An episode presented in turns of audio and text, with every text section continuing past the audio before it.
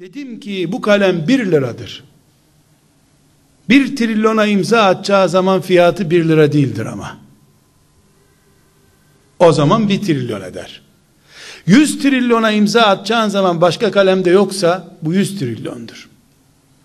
Eğer bugün Diyanetten, layık devletin diyanetinden maaş aldıkları halde sadece namaz kıldırıp namazdan sonra camiyi terk eden imamlar yüzünden benim dinimin emri bin marufu nehyanil münkeri yapılmıyor da camilerin altlarında bile piyango biletleri satılıyorsa, meyhaneler açılıyorsa, caminin bahçesinde insanlar oturup ezan okunduğu halde camiye gitme ihtiyacı hissetmiyor. İmamlar da buna rağmen uykuları kaçmıyorsa ve aldıkları maaşı helal zannediyorlarsa, yani ben imam olmadığım halde, müezzin olmadığım halde, vakıf başkanı olmadığım halde, benim bir liralık değerime Allah, bu asırda bir trilyon yüklediyse kaçırmam bu fırsatı. Bir kişinin hidayetine vesile olurum. Bir kişiyi haramdan kurtarırım. Bir kişiyi sabah namazına başlatırım. Rabbimin huzuruna Halid bin Velid gibi çıkarım ben o zaman. Din böyle bir din arkadaşlar.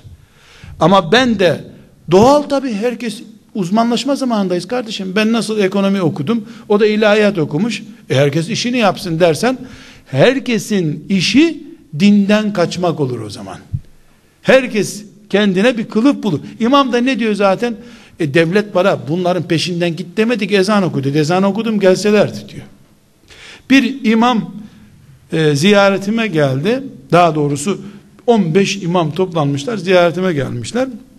Bir konuşmamda imamlara sataştığım için hem beni tebrik edecekler hem hesaba çekecekler öyle gelmişler. Oturduk çay içtik muhabbet ettik. Ee, dedim ki hoca efendiler nasıl durumlar anlattılar işte şöyle böyle güzel muhabbet ettik. Ee, ama böyle diş biliyorlar sonunda puntosuna getirip sen imamlarla niye uğraşıyorsun diyecekler gayesilerini bu olduğunu sonra anladık. Dedim arkadaşlar e, bir soru sormak istiyorum. Sizce bir imam beş vakit namazı camide hangi hatalarla kıldırırsa maaşı helal olmaz?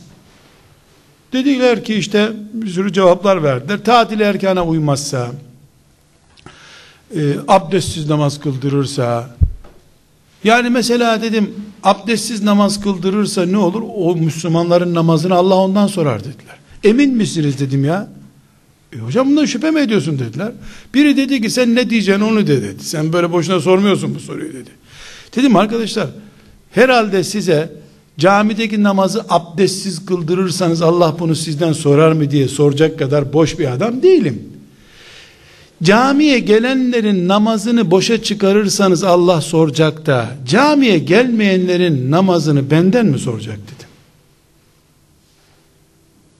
Sizin mahallenizde Allah'ın sizden soracağı şey camiye gelenler midir? Kime soracak Allah?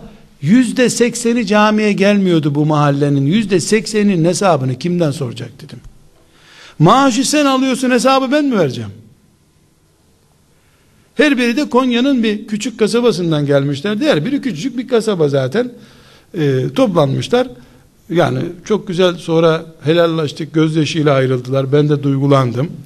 Çok teşekkür ettiler bu ikazımdan. E, yani tamam hocam dediler. Muhakkak istişare edeceğiz. Görüşeceğiz dediler. Sonra hakikaten aradılar bir iki konuda nasıl ne yapabiliriz diye. Şimdi arkadaşlar yani imamlar bile sadece Gelen ihtiyarların görevlisi addediyorlar kendilerini. Gelmeyenleri kimden soracak Allah? Sen namaz kıldırma görevlisi değilsin bir defa. Ümmetin hizmetkarısın. Kabul ettim namaz görevlisisin. E, kardeşim aboneni artır ya, müşterini artır. Yani en azından müşteri gözüyle bak cemaate. Bu caminin müşterisi artsın de. Demek ki imamların bile bu noktaya kendilerini kaydırdıkları bir zamanda bir genç ekonomi okuduğu, hukuk okuduğu halde veyahut da filan dil fakültesinde okuduğu halde, tıp okuduğu halde hem mesleğimi icra ederim hem de dinimin hizmetkarı olurum dediği zaman eh Allah ondan razı olmayacak da kimden razı olacak? Onun Selimiye Camii'ne imam olması gerekmiyor ki ümmetin önünde bir imam o zaten.